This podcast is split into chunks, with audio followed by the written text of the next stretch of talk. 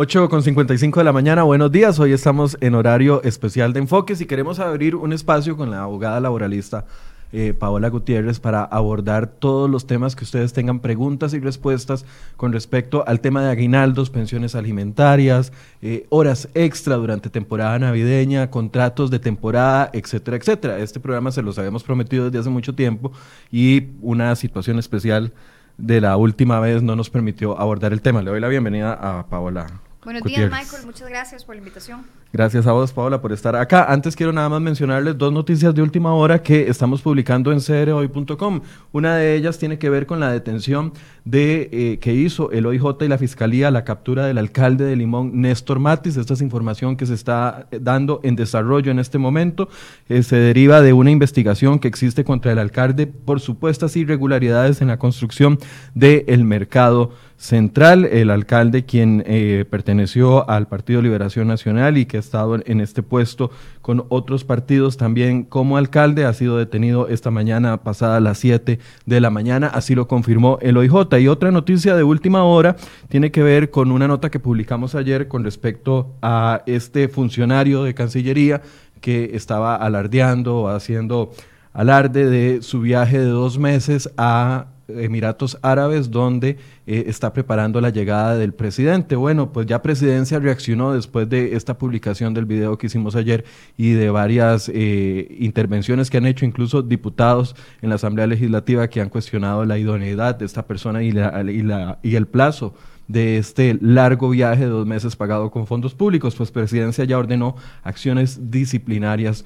contra este empleado de Cancillería. Vamos a darle seguimiento al tema. Ahora sí, entremos en materia, Paola. Perfecto.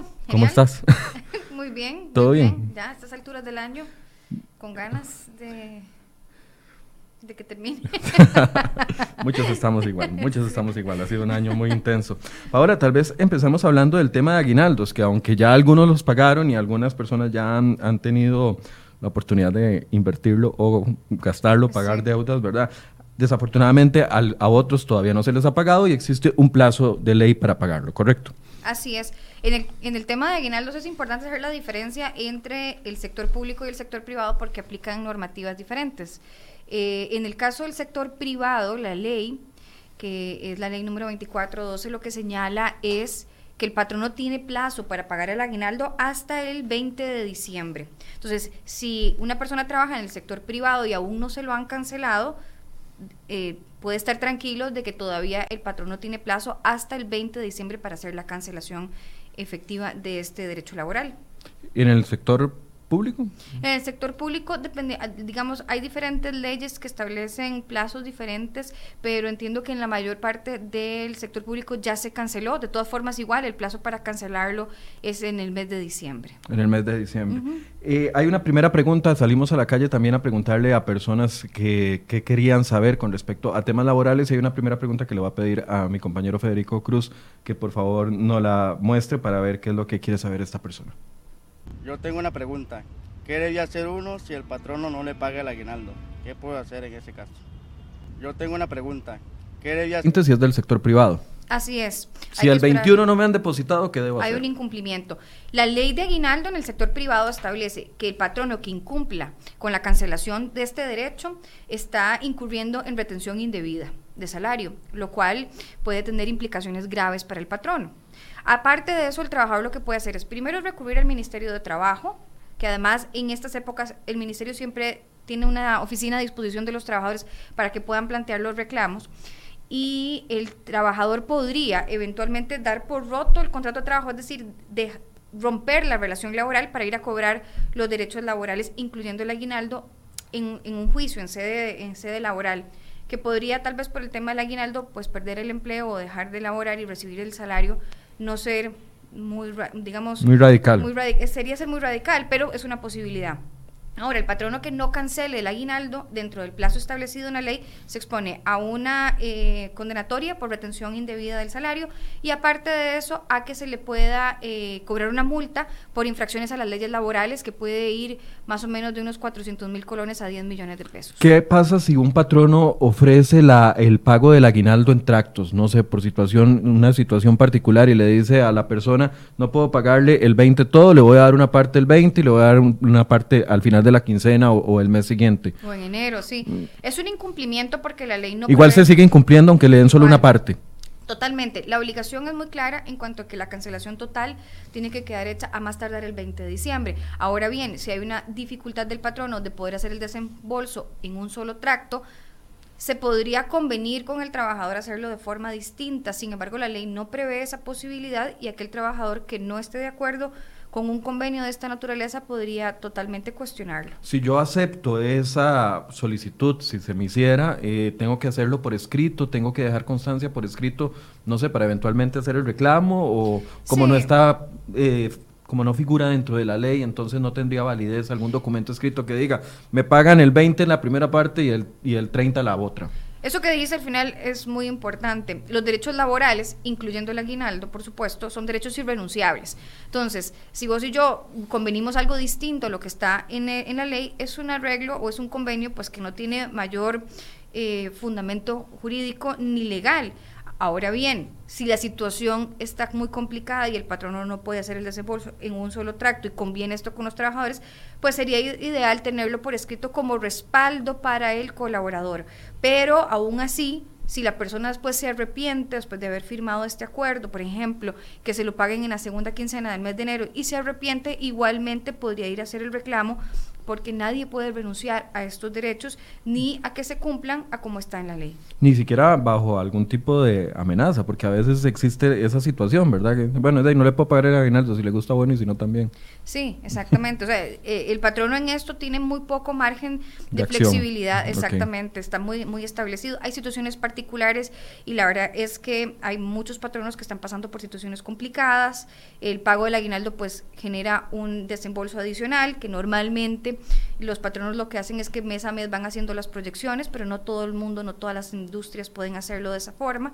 Así que, de, si no es posible, en un solo tracto antes del 20 de diciembre se podría convenir algo distinto, pero eso no significa que se esté cumpliendo con la ley. Eh, están entrando muchas preguntas. Le voy a pedir a, Angie Cantillo, periodista de cereoy.com, que vaya apuntando las que sean por tema para irla pasando por, eh, me las vaya pasando internas porque no estoy logrando en leerlas todas a tiempo. Hay una segunda pregunta que tenemos eh, de otra persona, veamos.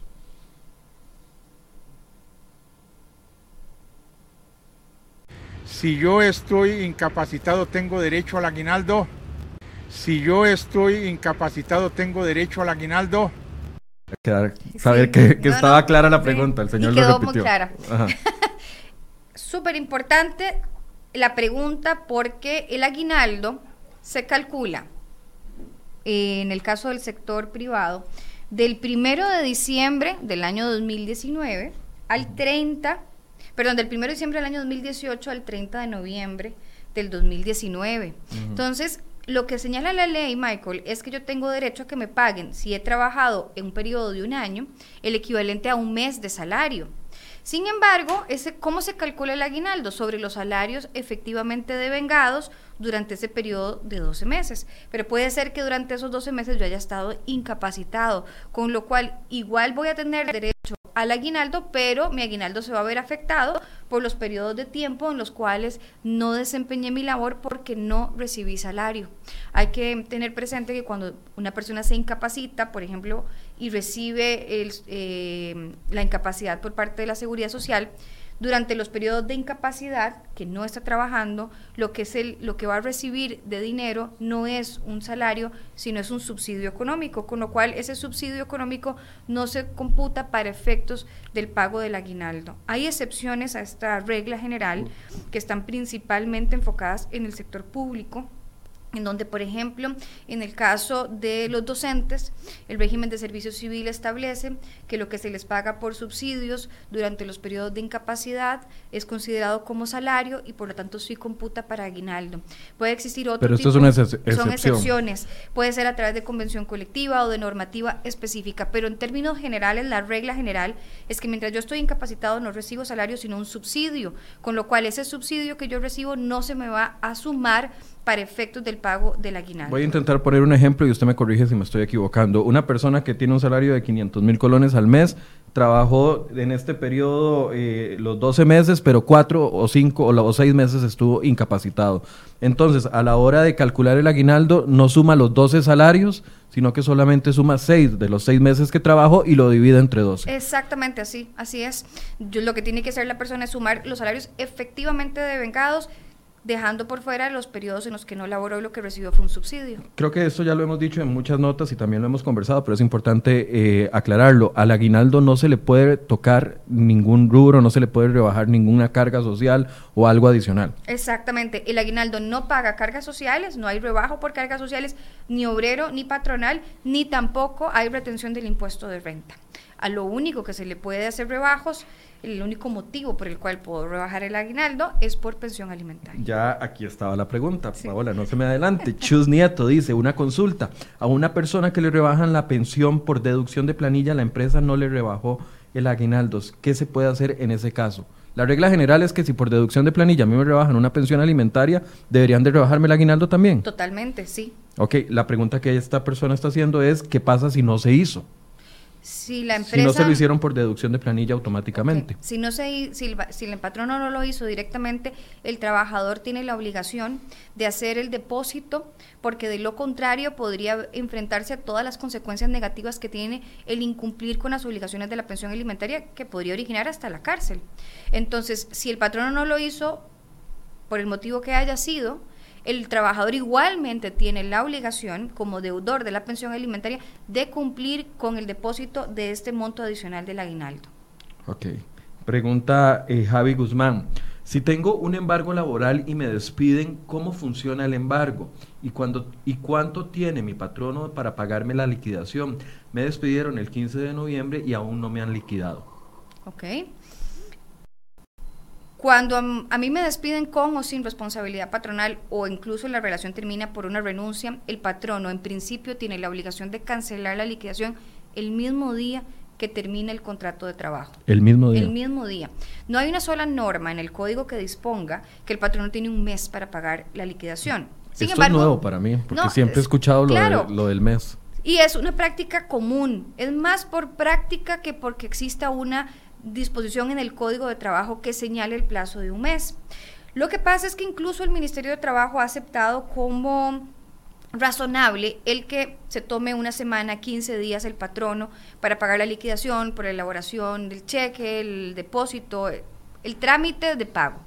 Pero la obligación legal es desde el día en que termina la relación de trabajo. Entonces, si terminó la relación el 15 de noviembre, en principio ya tendría que haber recibido la liquidación. Si nos vamos a la práctica común, que es de un mes, podría esperar a el lunes, que es 16 de diciembre, para ver si se lo van a pagar o no, dentro de lo que es este plazo común de 30 días a partir de la terminación. Pero bajo la ley, entonces, el, eh, don Javi Guzmán podría estar reclamando ya de que están atrasados en el, en el, en el pago de la liquidación. Sí. De hecho, por ejemplo, cuando hay una condenatoria judicial por incumplimiento en el pago de la liquidación o porque el cálculo en, el, en la liquidación no fue correcto, los intereses y la indexación se calculan a partir del momento de la terminación del contrato de trabajo, porque es a partir de esa fecha, en el caso de la consulta del 15 de noviembre, que el patrono tiene la obligación de hacer la cancelación. Como digo, existe la práctica común de que se de, tome entre 15 días y a un mes pero la obligación es el último día efectivo de labores. Y si tiene un embargo, el monto de su liquidación no puede verse afectado por un embargo. Es decir, el patrono no puede embargar, salvo por pensión alimentaria, su liquidación, okay. si fuera del caso. Y si tiene, sí, eh, pero de, de, de todas formas, esa liquidación no se puede tocar. Ok, don Javi, entonces ya usted está en tiempo para poder hacer su reclamo formal. Exactamente, yo le aconsejaría que se espere al lunes, ya que estamos tan cerca, uh -huh. y de lo contrario, pues si ya ha pasado un plazo prudencial y razonable de un mes y no ha recibido la liquidación, podría hacer las consultas o empezar a asesorarse. Ok, el aguinaldo, dice Priscila Valverde, ¿se saca con el salario bruto o el salario neto? Con el salario bruto. Es decir, todo con cargas sociales. Exacto. con el salario que se recibe o que se puede observar en la colilla de pago, antes de aplicarle todas las retenciones y deducciones, ese es el salario que se toma para efectos del cálculo del aguinaldo, salario ordinario y extraordinario, es decir, todo lo que son bonificaciones, comisiones, eh, horas extras, etcétera, afecta el cálculo del aguinaldo. Eh, hay otra pregunta que tenemos eh, que la hizo una persona, escuchémosla.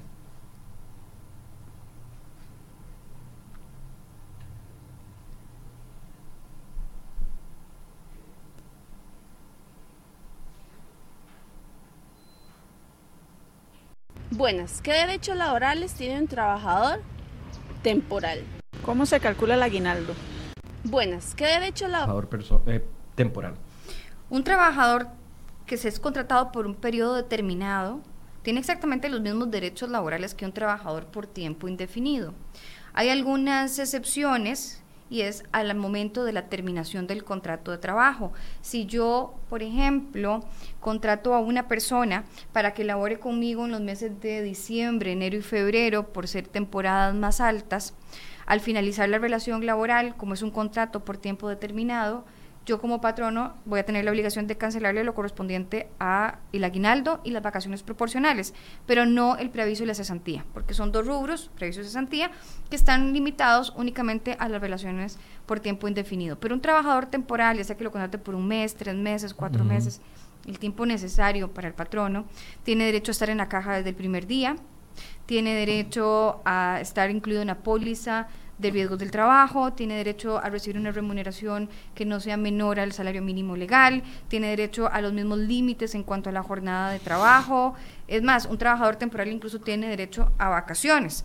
Eh, si a mí me contratan, digamos, de, desde noviembre eh, hasta febrero, que es la temporada escolar, son tres meses, a la hora y me deciden liquidar en el mes de febrero, finalizando febrero, entonces yo acumularía eh, si empecé el primero de noviembre, un mes de un día de vacaciones por noviembre, uno por diciembre, uno por enero y uno por febrero. A la hora de la liquidación, me tienen que dar la liquidación y esos cuatro días de vacaciones. Exactamente, le tienen la, liquidación en ese caso en particular serían cuatro días de vacaciones y de cuatro doceavos de aguinaldo. Ok.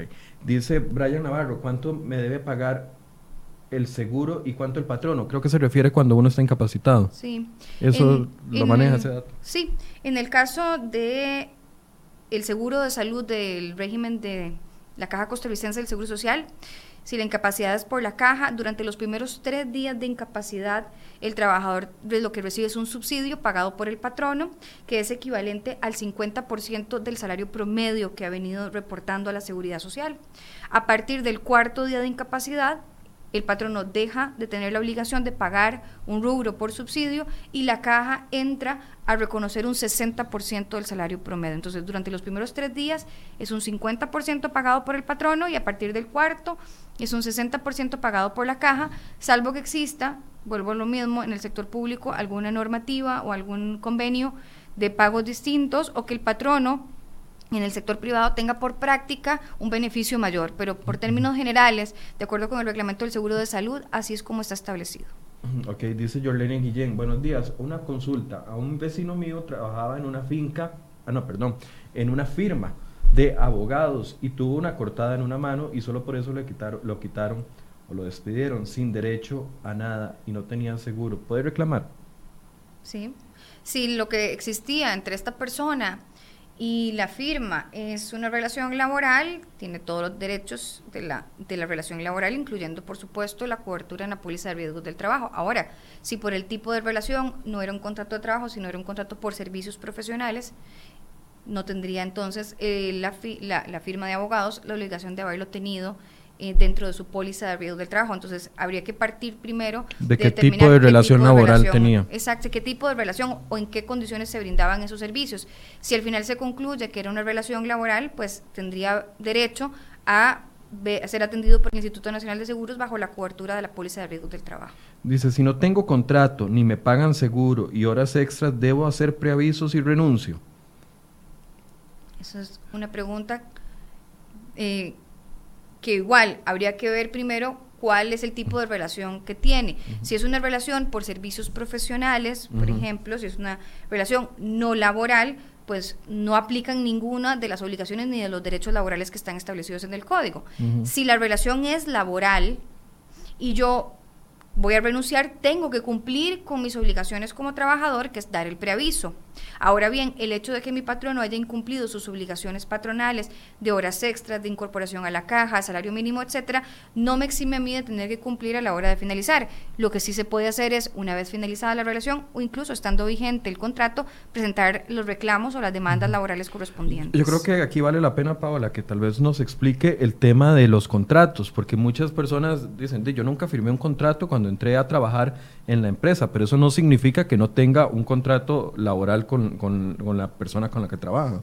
Totalmente. O sea, no es necesario un documento que diga, este es el contrato entre Michael y Cereoy.com. Yo puedo tener una relación laboral por años con un trabajador, que aunque nunca hayamos firmado un contrato de trabajo, eso en nada elimina la laboralidad del vínculo. Es decir, el no tener un contrato de trabajo no es un elemento para descartar que se trate de una relación laboral. ¿Qué va a definir si es una relación laboral o no? No es el contrato, es el tipo de relación y la forma en que se prestan los servicios. El código obliga a que haya que, que firmar un contrato de trabajo. Pero bueno, si eso no se hace, si eso no se cumple, en nada elimina ni las obligaciones ni las responsabilidades de las partes en el ámbito de una relación laboral. ¿A partir de qué momento se establece una relación laboral? ¿A partir del primer día que trabajo en la empresa? A partir del primer día. en derecho laboral existe el principio de contrato realidad. Entonces, independientemente de lo que las partes hayan negociado si firmamos contrato o no firmamos contrato. Lo que va a prevalecer es lo que se daba en la realidad. Entonces, por ejemplo, podría darse perfectamente el caso de un trabajador que se contrate, que empiece a trabajar el día lunes 16 de diciembre y que en el transcurso de su casa al trabajo sufre un accidente de trabajo y por lo tanto él pueda alegar que es un riesgo en itinere, por ejemplo, un riesgo en el trayecto. Es decir, aunque no haya firmado un contrato de trabajo. Entonces, la, es una cuestión de prueba y es una cuestión, vuelvo a lo mismo, de la realidad, de qué estaba pasando en la realidad.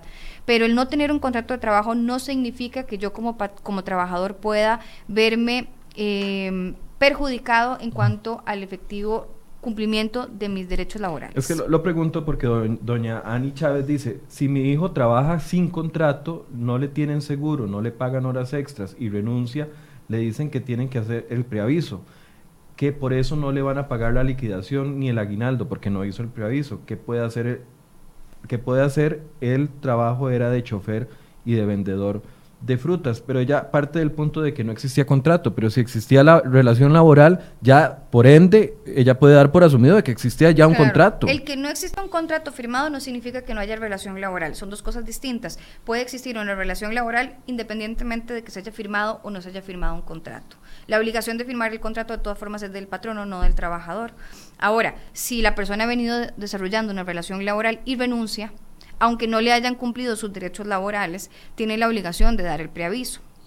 Pero si el trabajador no da el preaviso, yo como patrono no le puedo retener la liquidación. Es más, yo como patrono legalmente no le puedo hacer el rebajo del preaviso de la liquidación. Ni se la puedo retener ni se la puedo reducir.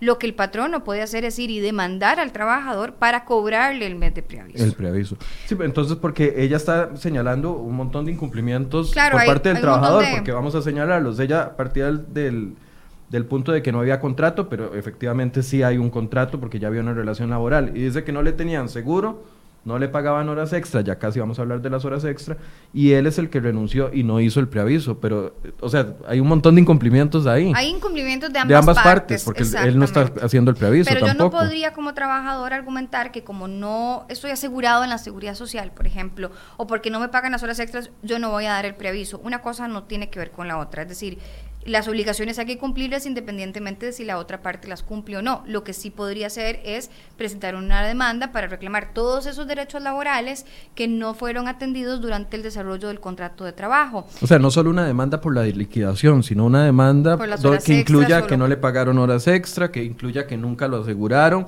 y que además él incumplió el, el, el, preaviso, pero tampoco le pagaron la liquidación. Exactamente, exactamente y el trabajador tiene un año Michael, para presentar la demanda laboral a partir del último día efectivo de trabajo. Ok, expliquemos eso, porque eso es importante. Sí, si, si a mí me despiden el día de hoy, yo tengo un año para presentar la demanda laboral. Mientras que si el patrono es el que va a presentar la demanda contra el trabajador, por ejemplo, para cobrarle el preaviso, el patrono tiene un mes. Ok. Entonces, pero yo como trabajador, si me despiden hoy, por ejemplo, no tengo que salir corriendo, desesperado, a presentar la demanda el lunes, porque tengo un año para hacerlo. Tampoco conviene esperarse demasiado, pero la ley es bastante, eh, digamos, clara en el sentido de que el tiempo es de un año y por lo tanto hay hay suficiente margen de tiempo para buscar asesoría, para presentar la demanda, para plantear el reclamo. Que en el caso de esta señora que, consulta, doña Ani. doña Ani, del hijo, creo que también habría que ver qué tipo de relación considera el patrono o el contratante que existía. Podría ser que ellos eh, hayan interpretado que no es una relación laboral y eso es, digamos, lo primero que se tendría que atender si se presenta una demanda, si era una, relación laboral o no, y si sí era laboral, pues si se cumplieron los, las obligaciones y en caso de no haberse cumplido, pues entonces la condenatoria respectiva. Pero a ver, si yo no estaba asegurado, entonces no hay un registro eh, digamos, un documento que yo, que yo pueda ir a demostrar, mire, es que yo le trabajaba a esta persona, no tiene el contrato, no tiene, no tiene un, documento, una colilla de pago, no tiene eso. Aún así, uno puede ir a, interponer la denuncia. Sí, el código con ausencia de trabajo... documentos. Con ausencia de documentos porque no se le podría achacar al trabajador los incumplimientos de su eventual patrono. Pero lo que exige el Código de Trabajo en estos casos es que el trabajador lo que tiene que hacer es demostrar por algún medio que existía un vínculo laboral, que prestaba servicios de forma continuada para una misma persona de manera personal. Puede hacerlo a través de documentación, puede hacerlo, por ejemplo, a través de comprobantes con testigos, puede hacerlo a través de comprobantes de depósito en sus cuentas bancarias, salvo que lo hubieran pagado en efectivo. Es decir, la ley no lo limita el tema de la prueba, hay una apertura, hay una libertad probatoria, sobre todo en estos casos en los que el trabajador pues tiene mayor dificultad. Y una vez que se plantea la demanda, el patrono tiene la obligación de asumir lo que se llama la carga de la prueba, es decir, todo aquello que el trabajador indicó en el acta de demanda, el patrono tiene que aportar la prueba, ya sea que lo acepte o que lo rechace. Entonces, si lo rechaza, el patrón tendría que aportar toda la documentación respectiva que la, que la ley le exige. Pero el trabajador en realidad lo único que tiene que demostrar de entrada para plantear la demanda es que efectivamente prestó servicios bajo subordinación, es decir, acatando órdenes e instrucciones de forma periódica. Eh, no, recuerdo bien y por eso se lo pregunto, con la entrada en vigencia de la reforma procesal laboral y los cambios que hubo, eh, ¿uno tiene derecho a una asesoría? Sí, claro dependiendo lo que lo limita, es bastante em, generosa la ley en ese sentido, porque todos aquellos trabajadores que reciban una remuneración o que hayan recibido un salario que no supere alrededor de los 850 mil, 900 mil colones, tienen derecho a contar con abogado pagado por el Estado en la Defensoría Social Laboral. En cada uno de los circuitos judiciales existe una Defensoría Laboral y son abogados laboralistas que están ahí a disposición de los trabajadores para atender sus consultas y plantear las demandas eh, que correspondan. Digo que es muy generosa porque el monto límite para poder tener acceso a la defensoría es bastante alto, son casi 900 mil colones, y eso incluso ha originado, Michael, que la defensoría esté desbordada de trabajo. Cuando uno habla con los defensores, eh, manejan una cantidad de casos impresionantes, solo casos laborales, porque es una defensoría social laboral, y sí ha tenido mucho auge, ha sido como muy exitoso el servicio en el sentido de la cantidad de usuarios que están siendo atendidos a través de esta, de esta forma. Y, y esa defensoría social, bueno, usted me dice que en los circuitos, pero para ubicar un poco más a la gente, entonces, por ejemplo, en, San José, en el circuito, en el primer, eh, circuito, judicial, ahí entonces tiene que haber una oficina. De hecho, con la entrada en vigencia de la reforma, se crearon incluso o se trasladaron los tribunales laborales a edificios particulares. Entonces, por ejemplo, en San José, la Defensoría Laboral está donde están los tribunales laborales, que es diagonal a la catedral. Ahí está el edificio que es solo laboral. Eh, si la gente no quiere ir a San José y le queda más, más cerca Goicochea, está frente, eh, bueno, donde se han estado siempre los, los, tribunales, ahí en el primer frente piso. al hospital. A la clínica católica, al parqueo católica, de la clínica católica, ahí hay- en el primer piso está la oficina de la Defensoría. Y lo mismo en Alajuela, lo mismo en Heredia. Todas tienen Cartago, todas tienen su Defensoría laboral, en donde lo pueden asesorar, recomendar e incluso en algunos casos no es necesario ni siquiera llegar a la etapa de la demanda, porque en algunos casos los defensores lo que hacen es contactar al eventual demandado, a la empresa, por ejemplo, o al patrono, e intentar llegar a una conciliación previa, sin necesidad de tener que acudir a la vía judicial para plantear la demanda. Tengo, o sea, ¿cuál es el requisito para poder eh, acudir a la defensoría? O sea, tengo que agotar alguna instancia, no sé, una negociación con mi patrono antes de, etcétera, etcétera, o en cualquier momento, o tiene que estar rota la relación No. laboral para yo poder ir a interponer una, o ir a pedir la asesoría legal a la, a la Defensoría Social Laboral. Lo que se necesita para que la Defensoría brinde los servicios es demostrar que es un trabajador que no supera el límite en cuanto a su remuneración de los 900 mil colones y que tiene un derecho que le, ha sido, que le ha sido incumplido o, algún reclamo contra el patrono.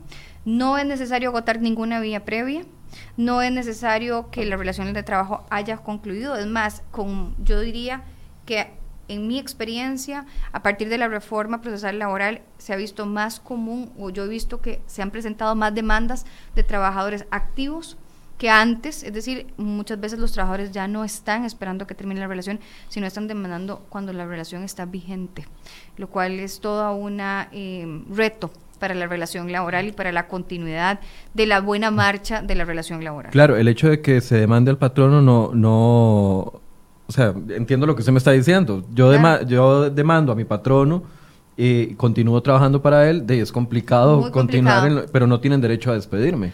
No pueden despedir a un trabajador por haber acudido a hacer reclamo de sus derechos laborales. Pero aún así, en la práctica es bastante complicada la- la- el desarrollo de la relación laboral y es complicada para ambas partes, para Claro. el trabajador y para el patrono. Pero bueno, han sido, digamos, situaciones que se han visto. No, no hay, yo creo que el hecho de que el trabajador ten, cuente con la Defensoría Social y tenga a estos abogados a su disposición sin necesidad de que le genere, o sea, ningún costo, porque el trabajador va y no tiene ningún costo, ha también disparado la cantidad de demandas, tal vez la gente antes no lo hacía o porque no sabía a quién acudir o porque no tenía la plata o lo que fuera y, y esto ha aumentado la cantidad. Ok, pregunta Gaby Rodríguez. Buenos días. Mi día libre es el miércoles 25 de diciembre y el primero de enero. En caso de que deba trabajarlo, ¿cuál es la forma de pago?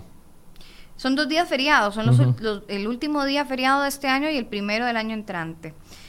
Si es el día de descanso y tiene que ir a trabajar, tiene la, el derecho a que se le pague doble. Es decir, si trabaja ocho horas, ese día va a recibir el importe correspondiente a 16, a 16 horas, Si lo trabaja. si lo trabaja.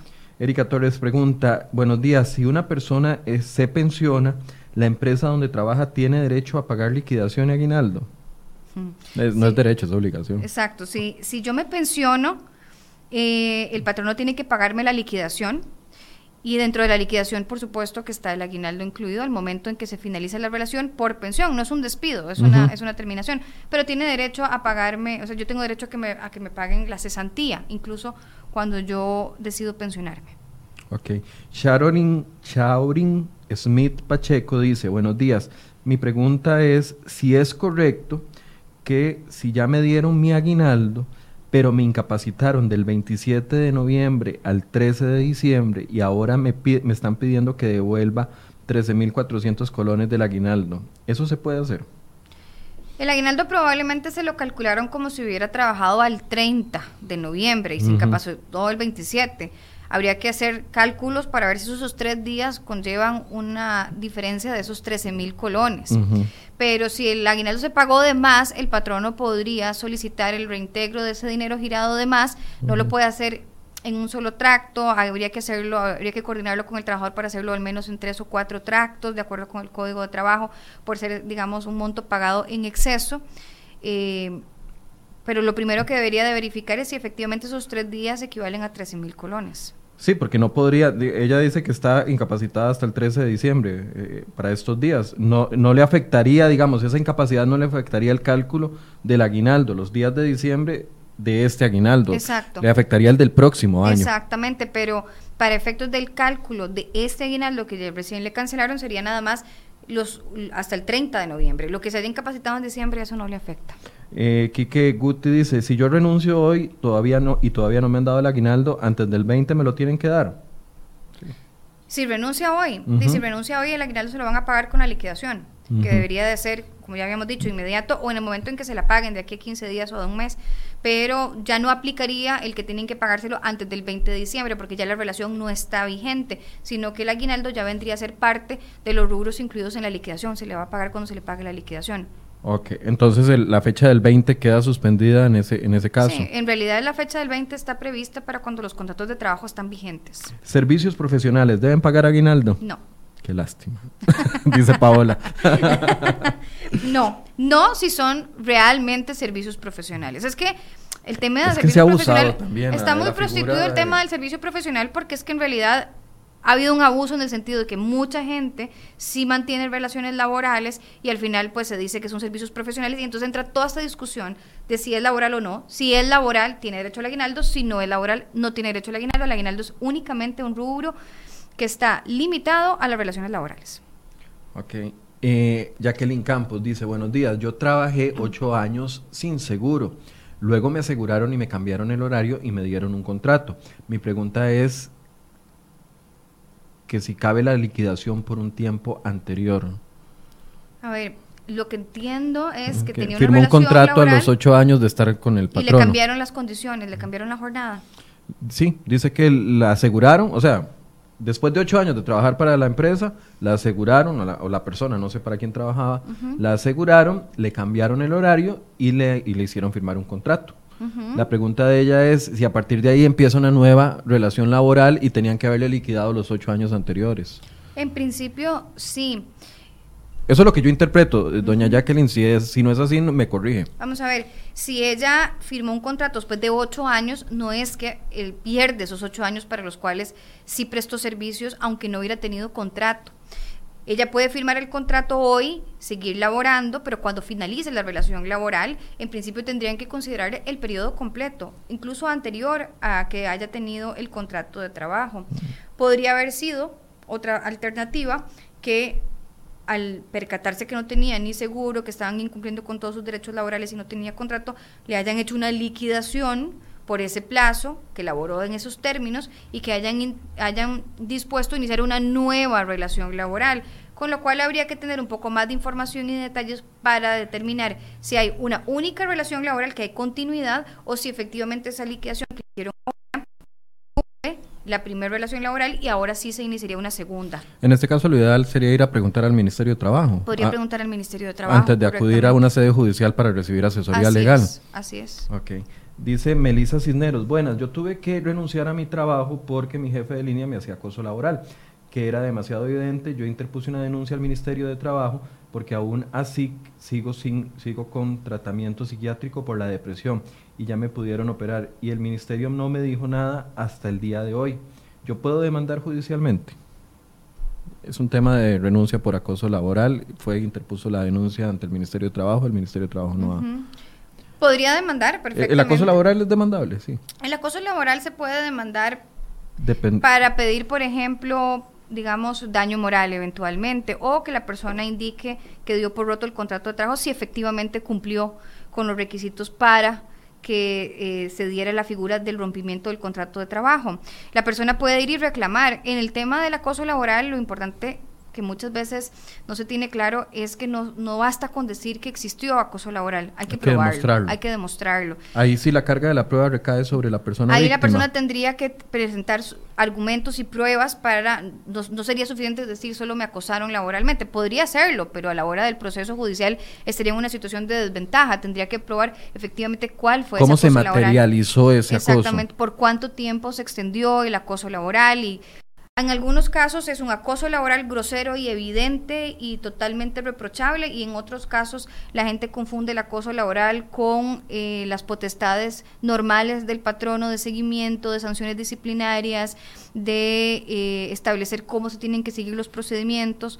Entonces, hay que ver efectivamente si se trató o no de un acoso laboral y si se trató de un acoso laboral perfectamente puede acudir a las instancias judiciales. Hablando de vacaciones de fin de año, ¿la empresa puede obligar a, la, a los eh, empleados a tomar vacaciones durante la época de cierre si es que la empresa cerrara sus oficinas, no sé, a partir de, un cierto periodo, no se toman 15 días de vacaciones. Que cada día es más menos común ver empresas que cierren, ¿verdad? ya por completo, antes era más, Bueno, en el periodismo es normal ver que, nunca se cierra, ¿verdad? Pero vamos a ver, yo como patrono, de acuerdo con el código de trabajo, digo cuándo se toman las vacaciones. Es una facultad mía. Así está establecido en el código. Eso sí, para los trabajadores que ya hayan acumulado las 50 semanas de trabajo efectivo que dice el código para disfrutar de las vacaciones. Si, si vas ya tenés las 50 semanas trabajadas y tenés derecho a las vacaciones, yo como patrono señalo cuándo se van a tomar esas vacaciones. El problema es cuando el trabajador aún no ha cumplido con las 50 semanas de trabajo, lo cual no le daría todavía derecho. Que son cuatro meses. Un ¿Ah? poquito más de cuatro meses. Las 50 semanas. No, es un año. Ah, es un año. Es un año. Las 50 semanas de trabajo. la calculadora, perdón. sí, en realidad son 11 meses y medio, Y entonces, en esos casos, si ya el trabajador cumplió las 50 semanas de trabajo efectivo, yo, yo le digo cuándo tomar las vacaciones. El problema es que cuando vienen estos cierres generales, hay trabajadores que tienen 3, 5 meses de haber trabajado, que todavía no tienen el año completo, y yo le estaría dando vacaciones adelantadas. Las vacaciones adelantadas no están previstas en el código, entonces yo se las puedo dar al trabajador. Sin embargo, si el día de mañana, por ejemplo, una persona que tiene dos meses de trabajar, yo le doy una semana de vacaciones adelantada y la relación de trabajo termina en 15 días, yo no le puedo rebajar lo que le di las vacaciones. Exactamente.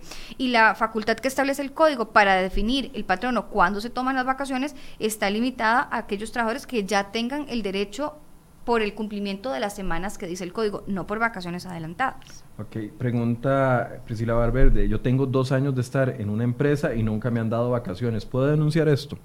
Sí, totalmente. Es un derecho laboral que está siendo incumplido porque tendría derecho a las vacaciones después de haber después de haber pasado las primeras 50 semanas de trabajo efectivo. Que ahí, volviendo al tema de las incapacidades, Michael, creo que es importante que la gente tenga claro que para tener derecho a las vacaciones, lo que dice el código es que son 50 semanas, es decir, 11 meses y medio de continuo. Pero si en esos 11 meses y medio yo estuve incapacitada 6 meses, esos 6 meses no se computan para efectos de las vacaciones. Tiene que haber laborado 11 meses y medio. Ah, ok. O sea, aplica la misma regla que para el cálculo del aguinaldo. Exactamente, digámoslo así. Entonces, por ejemplo, yo puedo tener 11 meses y medio de antigüedad, pero de trabajo efectivo solo 5 porque estuve incapacitado, con lo cual todavía no tendría derecho a las vacaciones. Ok, pasemos a pensiones alimentarias porque hay bastantes preguntas con respecto a eso. ¿Hasta cuándo tienen tiempo los padres para pagar el aguinaldo de la pensión alimenticia, alimentaria? Sí, eh, eso siempre ha sido todo una, toda una controversia porque en principio debería los depósitos se hacen en, los 15 y sin embargo el patrono tiene hasta el 20 para pagar el, aguinaldo. Eh, ¿Podría el, trabajador verse en la obligación de pagar un aguinaldo que tampoco ha recibido y que no tiene los ingresos para cancelarlo? Pero en principio el patrono tendría que hacer el pago del aguinaldo en las fechas en las que está establecido para que el trabajador no se vea en incumplimiento en cuanto a esa obligación que es tan importante. Pero entonces la fecha es 20 la fecha para pagar el para que el trabajador reciba el aguinaldo, que no necesariamente coincide con la fecha en que el trabajador tiene que pagar el aguinaldo en la pensión. Una cosa es el patrono que le paga el aguinaldo al trabajador, que fecha está el 20, y otra cosa es la obligación que tiene el el deudor de la pensión alimentaria, el deudor, el trabajador deudor de la pensión para el beneficiario, que puede no coincidir y puede ser que el trabajador tenga la obligación de cancelar el aguinaldo a la pensión antes de que él reciba el aguinaldo por parte de la empresa, lo cual pone a la gente en apuros. Pone a la gente en apuros. De hecho, eh, voy a pasarles aquí el pantallazo, o no sé si lo tiene Angie ya ahí listo, de Fundiapo, de la Fundación de Apoyo al Hombre en Facebook. ¿Ah? No, yo lo tengo aquí, se los, se los voy a pasar porque él, es más, permítame, perdón, porque aquí estamos trabajando. En la página de Facebook de la Fundación de Apoyo, del Instituto del Apoyo al Hombre, ellos denunciaban ayer que el pago de aguinaldo en pensiones alimentarias, de que no hubo voluntad del, del gobierno de la República para firmar un artículo donde extendía el plazo del 15 al 21 para que todas las personas les coincidiera el, vencimiento del plazo del aguinaldo con una oportunidad para pagar hasta ese día la el aguinaldo de la pensión alimentaria. Es que es, eh, tiene toda la lógica del universo el hecho de que no me pueda, o sea, de que no me pagar aguinaldo antes de que yo me, de que me lo hayan cancelado a mí. Si la ley dice que el patrono tiene hasta el 20 de diciembre para pagar el aguinaldo, lo, lo lógico sería pues que el deudor del aguinaldo tenga chance hasta el 20 o hasta el 21 para cancelarlo, porque de lo contrario, como decíamos, puede ser una carga económica muy importante que el trabajador no tenga los recursos en ese momento para hacer la cancelación porque no lo ha recibido. Y es que en, eh, en estos primeros, eh, en estos dos meses, diciembre y enero, se acumulan cuatro pagos de pensión alimentaria, por así decirse. El, pago normal de la pensión alimentaria de diciembre, el aguinaldo de diciembre, el, pago normal del... Eh, ¿ah? El salario escolar. Ajá, el pago normal de la pensión de enero y el salario escolar. ¿Hay alguna forma de negociar eso? Porque hay gente que le, que le, que le pega duro. Le pega durísimo, le pega durísimo y además... si yo tengo una pensión de 200 mil colones, ojalá todas superaran ese monto, porque no es suficiente para mantener un niño, pero digamos que tengo una pensión de, de 200 mil colones, entonces me toca pagar entre diciembre y enero 800 mil colones. Sí, eh, cada una de esas deudas. Bueno, ahí pueden ver la publicación que hizo la, la Fundación del Instituto de Apoyo al Hombre, Fundiapo, donde reclamaban la no firma de un decreto que extendiera el plazo hasta el 21 de diciembre para que las obligados y obligadas alimentarias tuvieran ese plazo hasta esa fecha. Eso quiere decir que como está la, la situación, el domingo 15 hay que depositarlos. Exacto. Exacto, y la gente podría no tener el dinero. Ahora, vamos a ver, el tema salario escolar es sumamente importante, el tema del, de la, de, digamos, del aguinaldo es muy importante también, pero hay que recordar de que pues sí tiene un costo y además en, en cuanto al salario, yo lo más que puedo deducir por pensión alimentaria en el salario o en el aguinaldo es el 50%. Si una persona tiene que cubrir una pensión alimentaria que supera ese 50%, aparte de lo que le rebajan en la empresa, tiene que ir a pagar el, de la diferencia. Pongámoslo como un ejemplo, tal vez sea más fácil. Digamos que una persona gana 500 mil pesos y lo más que le pueden deducir del aguinaldo, digamos que su aguinaldo son 500 mil pesos, lo más que le pueden deducir por pensión alimentaria de ese aguinaldo son 250 mil. Pero si esa persona tiene la obligación de cubrir una pensión alimentaria de 300 mil pesos, esa diferencia de los 50 mil los va a tener que ir a depositar directamente. Y antes del domingo, porque si no tiene, pierde, o sea, se expone a que le puedan poner una orden de captura. Exactamente. Y, y, la pregunta que le hice antes, no hay forma legal de negociar eso, solo una, un acuerdo entre partes. Tendría que ser un acuerdo entre partes y además que tenga este, sí, que estar documentado, porque yo como, digamos, yo me puedo poner de acuerdo con vos y yo tener que pagarte pensión, que si después eso no está así y hay una orden judicial de tener que pagar determinada cantidad de pensión alimentaria, yo me puedo ver también en un problema, ¿verdad? Entonces, las obligaciones de pago en estos casos son bastante estrictas y el incumplimiento tiene consecuencias. Dice ¿Qué pasa si el padre se encuentra? Ah, ok. Esta es muy parecida a la primera pregunta que contestamos, pero con mucho gusto se la, se la respondemos. Doña Sonia Lazo Salazar. ¿Qué pasa si el padre no se encuentra en planilla, labora, pero dice que no, dice no hacerlo para no pagar la pensión? ¿Esto afectará el pago del aguinaldo? Bueno, vamos a ver, si, si hay la obligación de eh, pagar una pensión alimentaria, da igual si el Si tiene trabajo o no, ¿verdad? No, eso o sea, si usted le establecieron un monto de pensión alimentaria, el hecho de que no tenga trabajo no es excusa para no pagar esa pensión alimentaria. No, de hecho hay mucha gente en la cárcel por pensión alimentaria porque no tienen trabajo para pagarla, pero están en la cárcel y tampoco la pagan, ¿verdad? Que es toda esta discusión. Pero si una persona alega que la razón por la cual no está pagando la pensión alimentaria es porque no tiene trabajo, porque no está en planilla, en realidad eso sí, el juez no el juez no va a decirle, pobrecito, no lo pague. No, no hay esa consideración, digámoslo. Entonces, igual tendría que, que cubrir. Ahora, claro, si el patrono se presta para no incluir a un trabajador en la planilla, con tal de beneficiarlo para que no se le hagan las deducciones de lo de pensión alimentaria, el patrono se estaría también exponiendo directamente a repercusiones a nivel directo, porque no podría ser, digamos, cómplice de esta situación para tratar de que una persona eh, no, no atienda las obligaciones de la pensión alimentaria. Voy, a poner aquí un ejemplo. Conozco un caso de, una, de un muchacho eh, que se negaba a hacerse la prueba de paternidad por una bebé eh, que no estaba dentro de un vínculo. Eh, ya sea de matrimonio, unión libre, etcétera, un vínculo conyugal. La persona, en el momento en que le obligan a hacerse la prueba de ADN y le establecen el que es la, la hija de él y que además tiene que pagar la pensión, inmediatamente se queda sin trabajo de la noche a la mañana pero sigue, eh, porque trabaja en una, en una farmacia, pero sigue trabajando en la farmacia, solo que ya no aparece ante la caja del Seguro Social y ante un montón de cosas. Ese patrono se está exponiendo a, si lo mantiene trabajando y no reportarlo, se está exponiendo, no sé, a ser cómplice. Si se logra determinar que el patrono accedió a sacarlo de planillas con el objetivo de que no se le pudieran hacer los rebajos de la pensión, sí. Ok. Eh, esto ya la respondimos. Eh, Vamos a ver. Dice doña Heidi González, mi esposo tiene de trabajar siete años en la misma empresa, pero nunca le han pagado ni vacaciones ni seguro. Si él renunciara, ¿a qué tiene derecho o puede pedir que lo liquiden? Si, a él, si él renuncia, tiene derecho, volvemos a lo mismo, el hecho de que el patrono incumpla con los derechos laborales no significa que el trabajador los, pierde, o que le da también margen al trabajador para incumplir lo que le corresponde. Si una persona ha venido laborando y no ha estado en la seguridad social, no ha recibido vacaciones, aguinaldo, salario mínimo, los otros derechos laborales básicos, puede ir e interponer un reclamo en cualquier momento, estando vigente la relación o esperar a que finalice y tiene un año para hacerlo. Si va a renunciar, tendría derecho a la liquidación que le compete a cualquier trabajador que renuncia, que es el aguinaldo proporcional y las vacaciones. Si renuncia, tiene que dar el preaviso.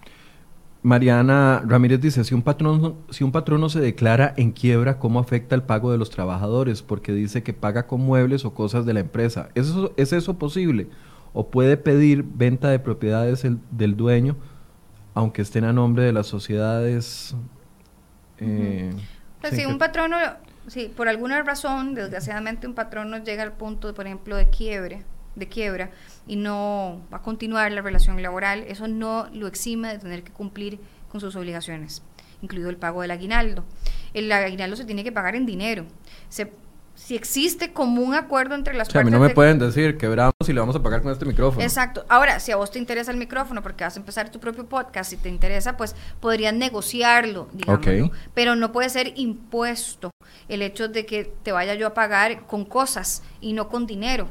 y, el, y si ya el patrono no tiene bienes suficientes o no tiene dinero suficiente para cubrir estas deudas, entonces eh, entraría en todo un proceso judicial para responderle a todos los acreedores que pueda tener y los trabajadores tienen un trato preferencial sobre cualquier otro acreedor, salvo en caso de pensiones alimentarias, en caso que fuera un patrón o persona física, para que una vez hecho todo el proceso de quiebra y haya dinero para pagar a los primeros a los que se les va a pagar a los trabajadores. Pero a ver, un proceso de quiebra es un, es un término legal, o sea, tiene que existir un procedimiento legal de por ah, medio. no, no, es que alguien me dice, ya, yo soy patrono y digo mañana no quiero pagarle a mis empleados, eh, estoy en quiebra. No, no, no, Tengo que demostrarlo. Y además, el hecho de que esté en quiebra no significa que no tenga que cubrir el pago completo de la liquidación. Y los plazos son los mismos. Los plazos son los mismos, todo es igual. Ahora, si ya entra dentro del proceso, pues di, habrá que pasar por toda esa etapa judicial que tomará su tiempo para hacerlo y entonces al final, cuando ya hayan bienes sobre los cuales se pueda hacer los pagos a los acreedores, los trabajadores tendrán un lugar preferente. Eh, hay dos preguntas. Eh, dice Isaac Camacho, ¿se puede despedir a una persona con discapacidad? Sí, si el motivo no es la discapacidad. Es decir, una persona que tiene una discapacidad y está en una relación laboral y incumple o tiene faltas laborales graves o hay situaciones que originan la terminación que no estén relacionadas con su discapacidad, puede ser despedido. Es decir, un trabajador con discapacidad no es que tenga una protección que le impida al patrono poder despedirlo. Ahora bien, lo que no está permitido y lo que no se justificaría es que el despido obedezca a una discriminación. Heidi González, ¿las vacaciones se deben de pagar por ley? Absolutamente. Hablemos de las horas extra, porque en estas, esta época también eh, las empresas cierran, eh, están corriendo, hay mucho trabajo, eh, puede que se les solicite. ¿Es obligatorio si mi patrono me dice, tiene que quedarse algunas horas para cumplir el trabajo porque hay cierre, no sé, de algo. ¿Eso, es- eso es eh, obligatorio? ¿Yo como empleado tengo que cumplir con ese Sí. requisito? Sí, siempre y cuando yo como patrono cumpla con algunos puntos que he señalado la sala segunda. Primero tengo que demostrar que hay una situación que es de imprevisible, que es necesaria, que es impostergable, que justifica la necesidad de tener que trabajar las horas extras.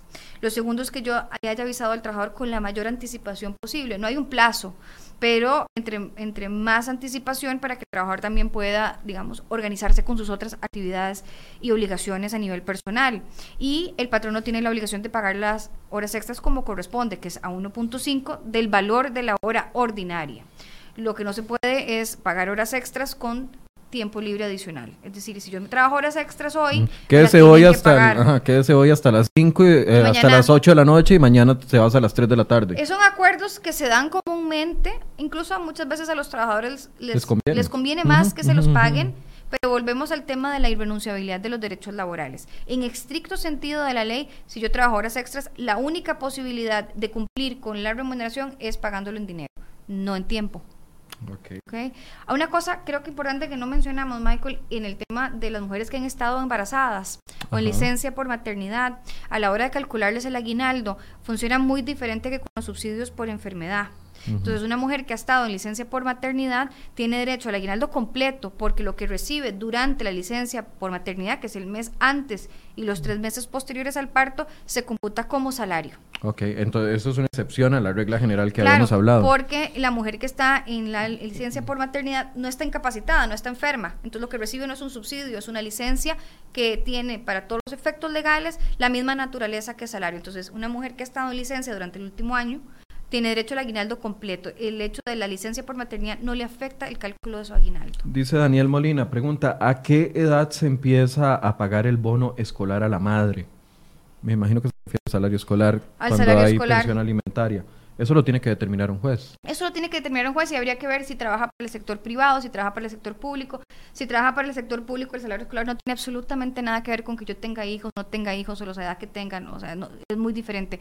En el sector privado, además, el salario escolar es este funciona diferente porque es un ahorro que yo hago realmente sobre mi salario, no es como en el sector público.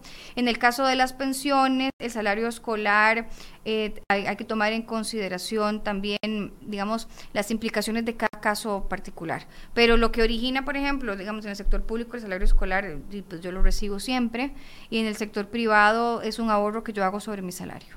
Ok, las horas extras siguen llegando preguntas sobre horas extra. Bueno, ya dijimos que, que si es elección del patrono, si se tienen que pagar o no, si se tienen que pagar bajo ese entendido del 1.5. ¿Hay excepciones a alguien que no se le pueda, eh, que, nos, que la ley permita no pagarle las horas extra? Y lo, lo planteo muy, muy claramente. Existe la figura de puestos de confianza dentro de muchas empresas y en el sector público es mucho más común. Y, y si uno tiene un puesto de confianza, no, no, uno está obligado a hacer horas extras sin que se las paguen, ¿o no? Sí, vamos a ver, el artículo 143 del Código de Trabajo es el que habla sobre estas excepciones.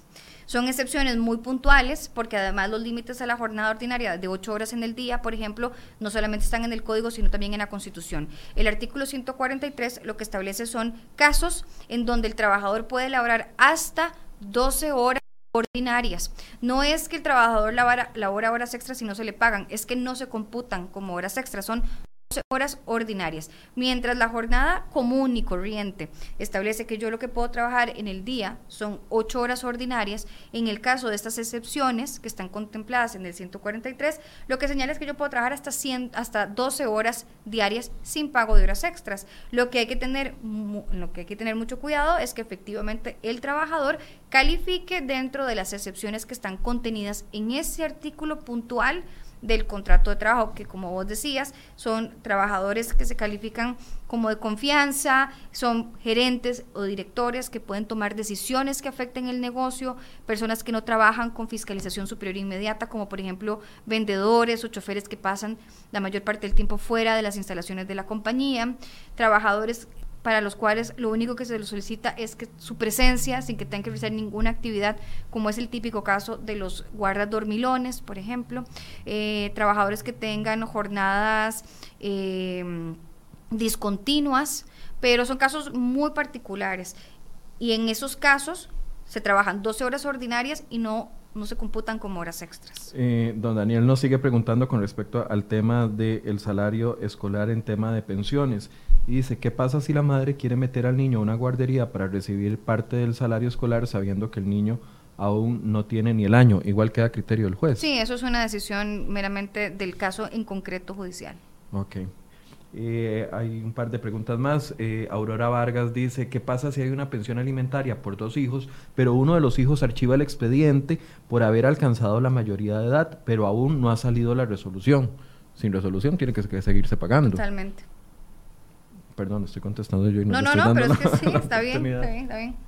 Ok, dice Daily Sandy, buenos días. A mi cuñada le dan un día libre por semana y en las semanas del 25 y el 31 le dijeron que esos días iban a ser los días libres, es decir, los feriados.